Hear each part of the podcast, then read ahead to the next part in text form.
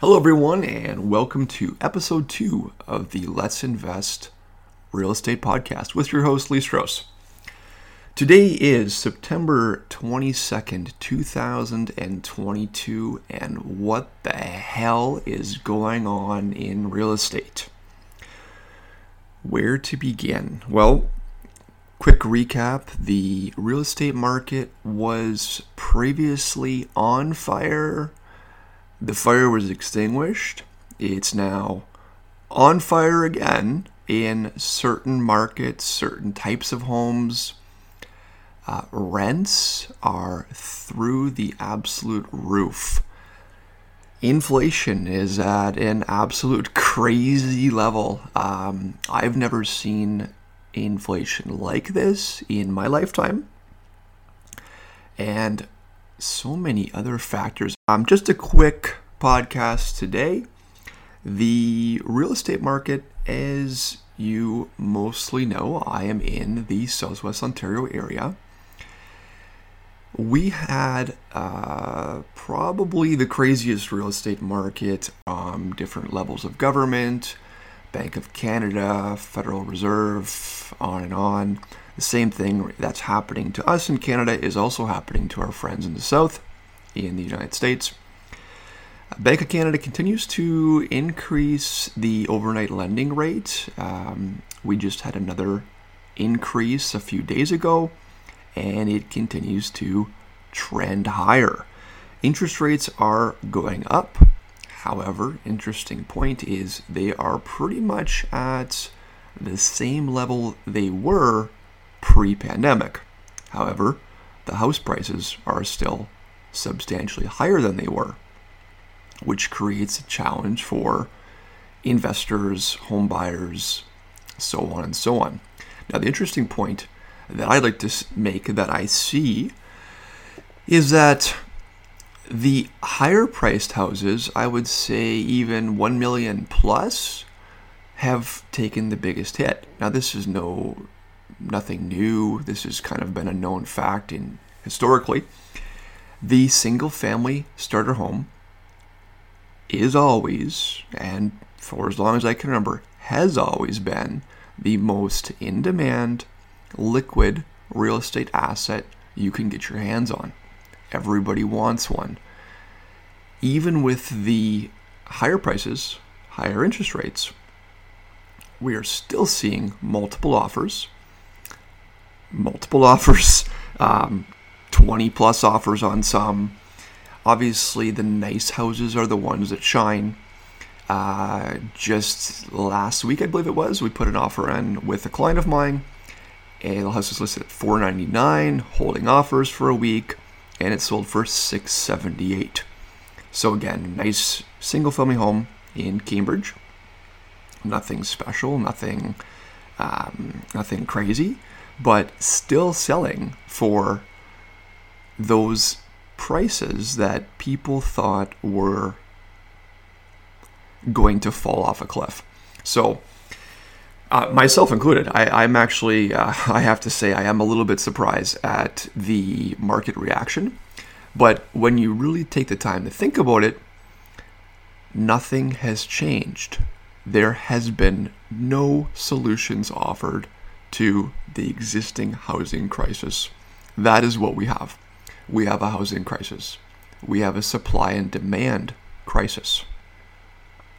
Raising the rates doesn't fix it. Whenever these types of interventions happen, the market will do a freeze. Everybody kind of looks around and says, What is going on? What should I do? What is everybody else going to do? So that happened. It was very short lived, and the market pretty much came roaring back from where it was. Multiple offers, competing offers, and again, nobody has fixed any problems or addressed any of the actual issues. Basically, it's a consist. It's they're putting uh, the government um, interjection is putting a band-aid over top of a band aid, over top of another band aid. and the problem hasn't been fixed. Now, there's no question that there's definitely been a change in the market. Prices are down even upwards of a hundred thousand, sometimes more, on specific properties from the peak, which would have been January, February of 2022. Uh, 100,000 plus, 150,000, maybe even two in some types of properties. That's a big loss. I know that there are definitely some of the flip type investors that are hurting. Um, the BRRRRs that people used to get perfect BRRRRs aren't really happening that much right now. I expect things to come back. Um, I guess time will tell with the inflation rate, the continuous increase in the overnight the overnight lending rate. Uh, it's a it's a it's a it's a heck of a fine line. The bottom line though is people that are still purchasing good properties in good areas and are potentially cash flowing, even if it's not so much cash flow or even a little bit, I'm okay with that personally. This is a this is a, a very um, controversial topic. And I always like to say, what's right for me might not be right for you. So, and and and likewise, what's right for you might not be right for me. I am okay to buy a property and take a reasonable hit on it monthly because I can float the property if I am looking at a long term potential. For somebody else, maybe a first time investor, not a good idea. Do not buy a property because of the perceived appreciation or those to, or just to get a property it has to be the right property it has to work and there's so many ways to do that um, of course reach out and i'd be happy to discuss that so yeah anyways lots to talk about with the market it is wild right now um, and time will tell Inflation. Uh, what what is the new number? It changes all the time. I think we're at like seven and a half. But the thing to remember is that just a quick touch on inflation. Uh, inflation is based on a basket of goods. What a ridiculous concept. Funny thing is, they continue, they as in the government people that are in charge of us, constantly change the definition of a basket of goods what a what a what an ability. So for example, one of the items of a basket of goods used to be steak. Everybody knows that steak is a higher price point than ground beef. Interesting point though is that um, recently, in the last handful of years, they have changed the basket of goods without telling anybody. So they removed steak which was, let's just, for argument's sake, let's say it was $20 a pound. They have removed steak and inserted ground beef at $9 a pound. When you redefine the basket of goods, you're not giving a true insight to the current inflation. So if you're playing uh, games with with the definition, you're not comparing inflation today to inflation yesterday. It's not a fair way to do it. However, this is what they're doing. So people have to be educated and kind of know a little bit more about this stuff than what the narrative says, what, the government says, what the news says. Uh, interesting point though. Steak is not ground beef, and they are different prices. So, anyways, um, inflation, yeah, it's seven and a half, eight percent is what the government is saying. However, when you factor in true inflation, it's more of a 15, 16 percent. So that's pretty high. That is pretty high. That's not something that we've seen in a long time, and it's not something that we want to see. Um, rents are up. Rents are up drastically. Again, back to the point of nobody fixing anything, just kind of moving numbers. So before we had a crazy run up in values of properties. Now they've raised rates and brought those va- values down. Not going to say significantly, but they have definitely brought them down. What's happened though is the rents have gone up drastically. So, um, we're seeing single family homes in Kitchener, Hamilton, Niagara Falls, Welland, uh, surrounding areas, Guelph. Does, it doesn't matter. All of these these general areas that people are investing in, in my circle of people in the Southwest Ontario, are seeing their rents go up. Now, I've got a number of rental properties. Um, I guess to my luck, I have recently um, been notified by my tenants at one of my properties that they are moving out. Now, they've already moved out. I've got a contractor in there doing some work, nothing major, just a little bit of up, upgrades, updates, new light fixtures, things like that. Nothing, nothing crazy. Uh, the house was returned to me in the exact condition that the tenants assumed it in, probably about seven years ago. Now, these tenants have been fantastic people, very nice, um, hard workers, always pay rent on time, no issues with anything like that. And the rent has been 1850 a month for quite some time.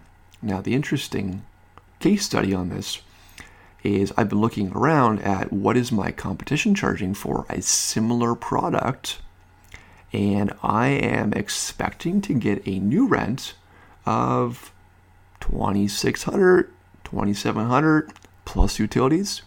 So an increase of 1850 to 26 2700 is pretty awesome considering the government allowed rental increase for the year of 2022 is 1.2%. So I'm going to be up hundreds of dollars instead of tens of dollars. Tens is in sixteen dollars, I think is what the uh, is what that worked out to prior to them moving. So I'm happy with that. One caution I will make. Um, this is just a, one of my personal thoughts. Is uh, talking with a number of, of investors, generally the newer investors, they're very excited about this run up in rents, and people are looking to rent single family homes for 3200 3300 3400 3100 so on so on. My caution is every time a rent uh, sorry every time a tenant moves out my my rule of thumb is five to seven thousand dollars is what that investor is going to be looking at in either expenses or losses. You're going to have one to two months vacancy. You're going to have utilities that you're going to have to assume. You're going to have different expenses, some updates, some renovations, maybe, maybe not. But five to seven thousand is totally reasonable. I've been doing this for 20 years, and it's totally in line. Uh, it's not a big deal. It's just there's a fine line with wanting wanting tenant t- wanting tenant turnover every handful of years so that you can increase the rents to the market rate versus the expense that you will incur when that happens. So it's a bit of a fine line. It's an interesting concept.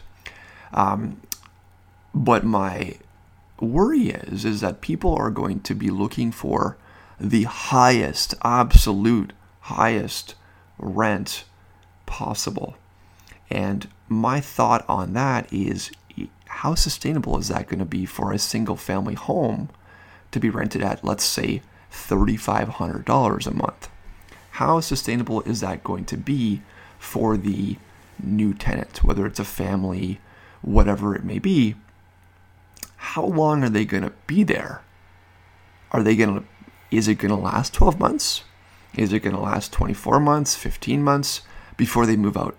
So I am predicting that the run up in rent is going to be relatively short lived before the rents come back to normal. Now, it just makes sense. Value, like like what is something worth? So it's the same as houses. It's the same as, as buying a car something is only worth what somebody else is willing or able to pay.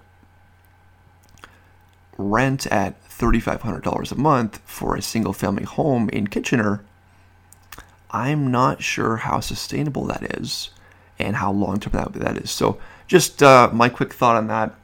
Interesting concept, interesting time. Uh, thank you for joining me today. It actually went a little bit longer than I expected.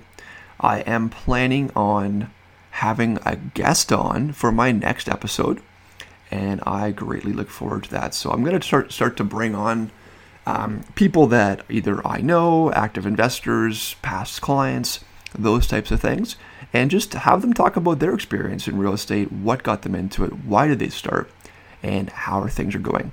So with that, have a good day, everyone, and I'll see you on the next episode.